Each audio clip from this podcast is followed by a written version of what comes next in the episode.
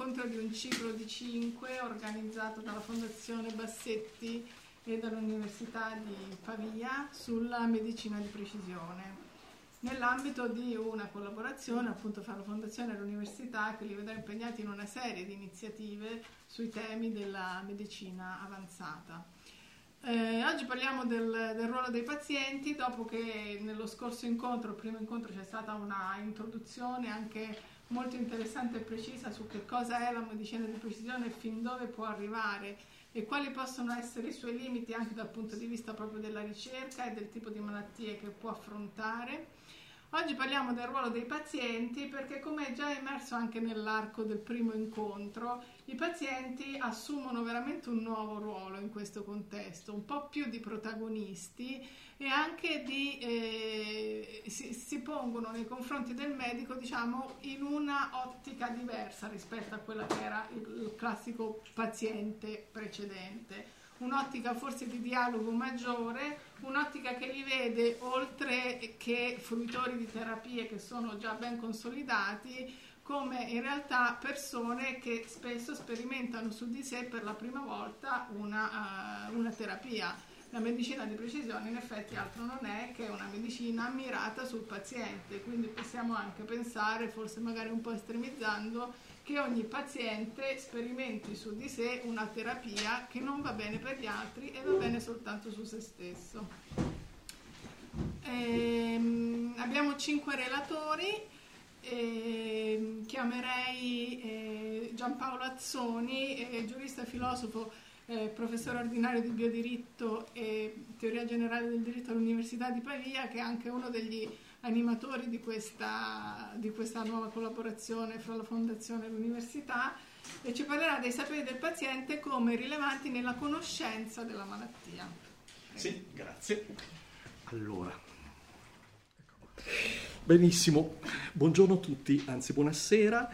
Eh, qualcosa su questo tema, anche se qua in Fondazione Bassetti è sempre un po' imbarazzante parlare di epistemologia del coinvolgimento del paziente perché devo dire che questo è il luogo d'Italia in cui per primo si è iniziato a discutere di queste cose. Mi ricordo anche molti anni fa e del resto questo basta andare a vedere sul sito dove sono raccolte, grazie a Tommaso e agli altri, in modo splendido i vari video e materiali. Veramente uno dei primi luoghi in Italia, tra l'altro facendo parlare su questo tema delle persone molto più importanti e molto più significative di quanto sia io.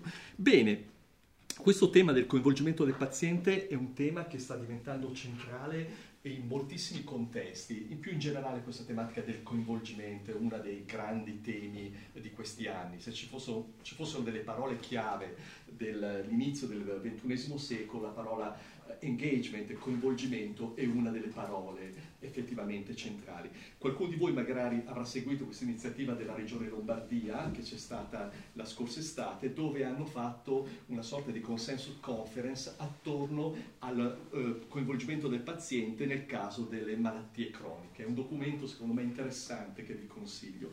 Perché nel caso delle malattie croniche? Perché lì è, è, è molto evidente il fatto del coinvolgimento proprio perché abbiamo una durata, una, appunto una cronicità.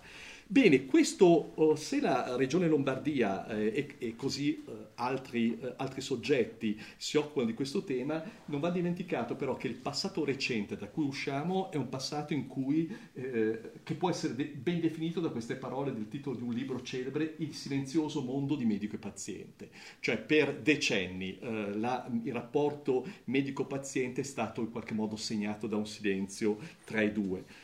Eh, la nostra situazione di partenza è quella che possiamo descrivere in questo modo, cioè una situazione one up, one down, dove il medico è in una situazione appunto one up e il paziente uno one down, cioè una forte asimmetria tra il medico e il paziente. Tra l'altro questa asimmetria è confermata anche dagli stessi medici quando capita loro di trovarsi come pazienti. Ci sono dei libri molto belli che raccontano esperienze di medici nelle vesti di pazienti dove effettivamente vivono eh, questa situazione. Quello che è capitato però, come dicevo, negli ultimi anni è un cambiamento di, uh, di, questo, di, questo, quadro, almeno un cambiamento tendenziale. Un ruolo importante l'ha giocato il diritto. Negli ultimi 20-25 anni in Italia e non solo in tutto l'Occidente abbiamo avuto sia delle normative sia degli interventi della giurisprudenza che hanno dato un significativo potere al, uh, al paziente. Pensiamo tutto il tema della responsabilità civile, ma fino alla legge attuale sul consenso informato e le, e disposizioni anticipate di trattamento. Abbiamo quindi un progressivo progressivo empowerment del paziente dal punto di vista del diritto, per cui effettivamente, almeno dal punto di vista formale, i due soggetti sono sempre eh, più eh, pari. Eh, anzi, se andiamo a vedere la giurisprudenza sotto questo angolo, c'è un favore del paziente che è abbastanza marcato. Bene, ciò eh, si è tradotto anche in alcuni, eh, alcuni eventi simbolici come per esempio il fatto che nell'ultima versione del codice di deontologia medica sia scomparsa la parola paziente in quasi tutte eh, le, le, occorrenze per so, sostituita con la parola persona assistita. Uh, una parte deriva questo cambiamento, come sapete, dal fatto che il ruolo del medico non è visto solamente in chiave uh, terapeutica, ma anche in chiave di prevenzione. Ma, ma la ragione fondamentale è proprio per togliere quell'elemento di passività che sarebbe contenuto nella parola paziente. Bene, questa tendenza, come diceva prima Margherita, è in qualche modo esplo- esplode di fronte alla medicina di precisione. La medicina di precisione che in qualche modo appartiene a quella famiglia che in termini giornalistici è chiamata medicina P4 dove le 4 P sono le P della predizione, una medicina predittiva, la seconda P è una P della prevenzione, la terza, la terza della personalizzazione e la quarta della partecipazione. Come vedete tutte queste 4 P implicano un ruolo significativo del paziente. Il paziente che avrà molto probabilmente in anticipo le probabilità di contrarre una certa malattia, eh, il paziente che so- dovrà essere impegnato nella prevenzione di questa malattia, quindi l'autoresponsabilità, il paziente che avrà una cura personalizzata, il paziente a cui sarà chiesto di partecipare attivamente alla stessa attività di ricerca. Uh, in questo senso la medicina di precisione ha, sta cambiando anche la classificazione stessa delle patologie, eh, che dipende sempre più da differenze di carattere genetico e dalla possibilità di costruire classi di pazienti rispetto appunto a alcuni biomarker di carattere eh, genetico. Ecco, c'è un'immagine molto nota per chi si occupa di economia della rete, quell'immagine della coda lunga di Chris Anderson. Questa immagine è molto celebre, forse la più celebre della, della rete. Cosa ha voluto dire Anderson con questo famoso long tail? Ha voluto dire che se noi guardiamo, prima di internet, eh, la, se noi andavamo in una libreria o in un, o in un qualsiasi negozio, libreria perché io sono soprattutto acquirente di libri, ma andavamo anche in qualsiasi negozio, bene, noi trovavamo essenzialmente prodotti che stavano nella parte eh, nella parte di sinistra della coda, cioè prodotti che eh, erano venduti in grande quantità in grande quantità. Quindi, mentre invece, grazie a internet, noi abbiamo la possibilità di prodotti che sono anche nella coda lunga, cioè che sono acquistati da piccoli eh, gruppi di persone. Anzi, l'economia della rete è un'economia essenzialmente della coda lunga. Ero con mia figlia a un festival, a un festival di fumetti e c'era una, una sessione, questo festival di fumetti dedicati agli artigiani di Star Wars. Cioè, in Italia c'è un, calz- un calzaturificio vicino a Varese che era in fallimento e questo calzaturificio si è riconvertito attraverso le, gli, le scarpe di Star Wars. Ora hanno detto, se noi avessimo venduto le scarpe di Star Wars solo in Italia avremmo avuto pochissimi clienti, ma vendendole a tutto il mondo noi abbiamo la possibilità. Bene, cosa, perché ho, de- ho detto questo? con la medicina di precisione molte patologie scorrono dalla parte di sinistra della coda nella coda lunga. Cioè patologie che in qualche modo erano patologie indifferenziate, ora invece sono n patologie. Vedo qua eh, il professor Govoni, grande esperto di Alzheimer o di malattie della... Una volta le demenze una famiglia totalmente, una nebulosa in cui c'erano demenze totalmente... Ora abbiamo tutta una serie eh, e sempre più avremo una serie specifiche demenze, cioè saremo nella lunga coda. Questo comporta ad esempio questo titolo famoso di un articolo di Nature che siamo pronti per del personal trial, cioè dei clinical trial su una persona. Del resto, vedo qua la dottoressa Riva con la quale ho condiviso tante cose, comitato etico del San Matteo, quanta farmaci attuali del San Matteo sono farmaci unicamente per quelle persone. Pensiamo tutti i tumori liquidi, le leucemie, sono tutti farmaci per una persona. Del resto, medicina di precisione, ma noi andiamo, usciamo dalla medicina della imprecisione. Questa, uh, questa tabella uscita su Nature un po' di tempo fa un paio d'anni fa, è assolutamente straordinaria perché fa vedere i 10 farmaci più diffusi negli Stati Uniti e, e, per ognuno di questi farmaci si vede quante persone il farmaco fa bene e quante persone il farmaco ha invece effetti secondari molto significativi. Vedete che si va da un rapporto da, nella migliore delle ipotesi c'è una persona che ha il beneficio e tre che non l'hanno, ma anche una persona e 24 che non hanno il beneficio. Cioè le uniche persone che hanno un reale beneficio sono quelle in azzurro, tutte le altre hanno degli effetti secondari molto significativi. Allora, in questo contesto che cosa occorre? In questo contesto non basta la parità giuridica di paziente e medico, che in parte si è ottenuto. In questo contesto con un reale coinvolgimento tra paziente e medico.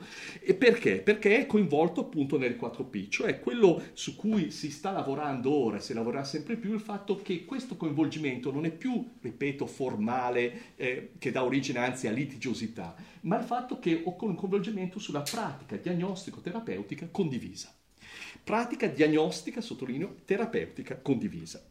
Bene, in questo senso già l'antropologia eh, della medicina ci ha insegnato che per malattia si intendono tre cose, disease che è la parte biologica, illness che è come noi percepiamo la malattia e sickness che è il ruolo sociale che ruolo sociale che del malato. Per esempio, nel caso dell'HIV queste tre cose sono totalmente evidenti, perché ovviamente disease è l'aspetto biologico, illness è il vissuto del malato, sickness per esempio è lo stigma che c'è stato, è il vissuto di quella malattia. Bene, in qualche modo se il paziente in un approccio integrale è sempre stato coinvolto o doveva essere coinvolto nel livello 3 e nel livello 2, oggi con la medicina di precisione il paziente sarà sempre più coinvolto anche nel livello 1 cioè in un coinvolgimento attivo nella stessa parte biologico-organica. In questo senso, qual è il sapere coinvolto? Da, e vengo alla parte più propriamente epistemologica, poi vado alla conclusione. Qual è il, sapere coinvolto dal uh, paziente? Ecco, qua c'è un libro che ormai da alcuni anni è un punto di riferimento e sicuramente tutti voi lo conoscete benissimo, il libro appunto celebre su, su, dedicato all'ingiustizia epistemica. Questo è un libro che in qualche modo è molto citato nel dibattito attuale, eh, soprattutto eh, riguardo alle tematiche mediche. E cosa dice? Miranda Fricker sulla ingiustizia epistemica, dice che, mo- che in me- anche in medicina e non solo, eh, vi sono alcuni soggetti che sono emarginati da, in quanto eh, non ritenuti dei portatori di sapere eh, credibile. Eh, cioè, eh, vi sono alcune, e lei parla in particolare di due emarginazioni. L'emarginazione che le chiama testimoniale, in cui il soggetto non è ritenuto in grado di essere un testimone credibile di una determinata competenza. Quindi tu non parlare perché non lo sai. Ecco. E l'ingiustizia che lei chiama ermeneutica, cioè il soggetto non ha quegli strumenti per capire dove si trova. Perché, ecco che allora eh, vive negativamente tutta una serie di cose perché non ha gli strumenti per capire. Ecco, questa cosa noi la troviamo in maniera molto significativa nell'ambito medico e nell'ambito della medicina di precisione, dove il paziente spe- ha spesso subito una ingiustizia epistemica, cioè il sapere del paziente è stato ritenuto un sapere non rilevante.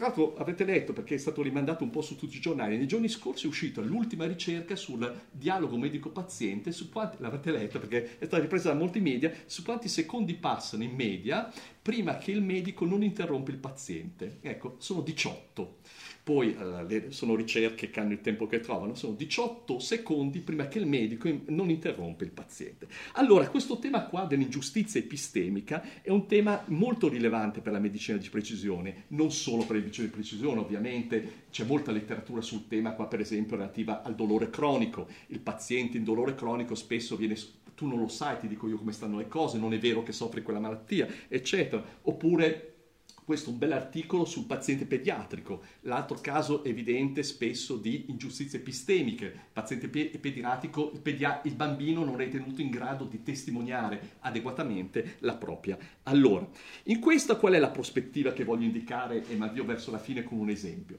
Il, pa- il, passaggio richiesto dal punto di vista epistemico della medicina precisione è il passaggio da quella che Miranda Fricker chiama l'ingiustizia epistemica a quella che potremmo chiamare una responsabilità epistemica distribuita. Cioè noi eh, riusciamo ad attivare quel percorso virtuoso eh, che parte dalle sperimentazioni cliniche, arriva alla compliance del paziente, arriva a tutto il percorso, chiamiamolo, al, al, al ciclo chiam- industriale della, della terapia, se attiviamo questa responsabilità epistemica distribuita. Ovviamente sono dei flash quello che lancio, ecco, questo inizia a essere particolarmente evidente per quanto riguarda la ricerca la ricerca, quella ricerca di un, un, un, quelli personal trial personalizzati richiedono ovviamente un coinvolgimento del paziente sulla variabile anche del disease, non solamente della illness e della sickness. Ecco, del resto, se noi guardiamo i dati, vediamo che eh, la grande parte dei farmaci attualmente eh, nella pipeline sono farmaci che sono altamente personalizzati. Questi sono dati abbastanza recenti che fanno vedere come per esempio negli ultimi tre anni l'FDA abbia approvato circa un terzo dei farmaci approvati siano farmaci personalizzati negli ultimi tre anni. Se noi andiamo a vedere la pipeline, noi vediamo e guardiamo quella che è per esempio l'oncologia, l'oncologia, il 73% dei farmaci in, oncologia attualmente in, ricerca sono farmaci personalizzati. Ecco. Allora, allora, di che paziente c'è bisogno nella medicina di precisione? C'è bisogno di quello che se, da molti anni viene chiamato appunto il paziente esperto, che è una figura che ormai assume già un suo ruolo, esperto. E qua la tematica ovviamente è quella sempre più rilevante della earth literacy. Eh, vedo qua alcuni amici che sono molto impegnati in queste cose. Ecco, anche perché il paziente può essere anche un paziente di questo tipo. Eh, sta sviluppandosi, come sapete adesso in molti casi sta ritornando l'autosperimentazione, che è un fenomeno che era consegnato al XIX secolo con tutti questi medici a volte eroi, a volte aguzzini, perché molti hanno fatto morire figli e mogli, eccetera, per la sperimentazione, per esempio, di farmaci, di vaccini, ecco, o delle, appunto, dei vaccini essenzialmente. Bene, questo è un famoso biohacker che ha, ha fatto, si è fatto da solo la sostituzione del bioma eh, proprio personale, ecco, solo di autosperimentazione. Ma la cosa più interessante, su cui parleranno sicuramente anche do, parleremo dopo, sono la, cre- la, crescita di reti come questa, questa è la più celebre, Patient Like Me, cioè delle reti in qualche modo collaborative eh, tra pazienti. Mi avvio verso la conclusione con l'ultimo esempio concreto che voglio dire per quanto riguarda il, sapie- il sapere coinvolto eh, dai, dai eh, pazienti e, e, questo fa riferimento a una parola chiave del, nella, uh, attualmente nella clinica, è questa parola real world. Io quando ho iniziato a sentire questa parola real world le prime volte, non escludo proprio il comitato etico di Pavia del San Matteo, uh, mi ha subito colpito questa parola, perché è una parola strana, no? real world. Adesso è una parola f- frequentissima in tutti i protocolli clinici. E cosa sta a significare real world? Che in fondo la evidence-based medicine non è così ricca di evidences, ecco, perché real world fa riferimento riferimento non solamente quindi al come si comporta il paziente nel, eh, nella, nella, sperimentazione, ma come effettivamente quel farmaco agirà sui pazienti nel real world, cioè quando io eh, curo le persone. E in questo senso, e, e l'ultima cosa che voglio dirvi, in questo senso è molto interessante tutto il tema che si sta sviluppando un po' in tutto il mondo sulla base di alcune considerazioni non solo di Porter, di Porter sul valore della, della, salute, sul tema degli outcome, degli outcome clinici. Ecco, il tema degli outcome clinici sta diventando un tema di grande momento relativamente al real world. E come sono questi outcome clinici? C'è un numero speciale recentissimo di Journal of Clinical Epidemiology che è interamente dedicato al tema degli outcome clinici, perché in Canada hanno fatto un grande progetto. E cosa sono questi outcome clinici? Cos'è la novità? La novità è che buona parte di questi outcome sono fatti avendo il paziente come punto di riferimento. Cioè, mentre gli outcome clinici tradizionali sono outcome clinici basati sulla prestazione, basati su quelli che sono alcuni elementi di evidence tipicamente medica, pensiamo a casi molto concreti. Una, c'è solitamente una sottostima, per esempio, dell'incontinenza urinaria Ecco, l'incontinenza urinaria viene, lo sappiamo benissimo, viene sottostimata in quasi tutte le valutazioni dei farmaci, mentre è una cosa che incide moltissimo sulla qualità di vita del paziente. Ecco che allora un, un dato di questo tipo è un dato rilevante per un outcome che incorpora il vissuto del paziente. Ecco, se guardate questo Journal Clinical Epidemiology trovate tutta una serie di modelli interessanti, che vedono appunto il coinvolgimento del paziente al centro e tutta una serie di indicazioni sulla soddisfazione clinica del paziente e sulla sua eh, gestione. Questo è comune con tutta una serie di uh, temi che sono molto sentiti in Fondazione Bassetti, che sono quelli della responsabilità della ricerca, in modo particolare con la tematica della inclusione. Ecco, l'inclusione o che e anche per la medicina di precisione, questo c'è un libro molto celebre, Lost in Translation, appunto, che è un titolo molto simpatico perché fa riferimento appunto che eh, si, si, perde quel passaggio from bench to bed, ecco, eh, e che eh, dice che uno dei punti centrali è appunto il coinvolgimento del paziente nel processo decisionale e anche nella valutazione della terapia. Bene, ho detto le cose essenzialissime, 17 minuti. L'ultimissima, eh, queste cose, uh, mi scuso con chi mi ha già sentito farla molte volte, queste cose però le aveva dette veramente 2500 anni fa Platone in un, esem- in una, eh, una, un parallelismo che tutti noi conosciamo ma voglio ri- rievocare tra il medico degli schiavi e il medico degli uomini liberi. E cos'è la differenza tra il medico degli schiavi e il medico degli uomini liberi secondo Platone nelle leggi? Secondo Platone nelle leggi è che il medico degli uomini liberi, a differenza del medico degli schiavi, impara dai pazienti, cioè considera il sapere dei pazienti un elemento significativo. Ecco, ecco credo che questa sia un po' la prospettiva, eh, almeno queste sono le, le, cose che io ritenevo personalmente più interessanti da condividere con voi. Grazie dell'attenzione.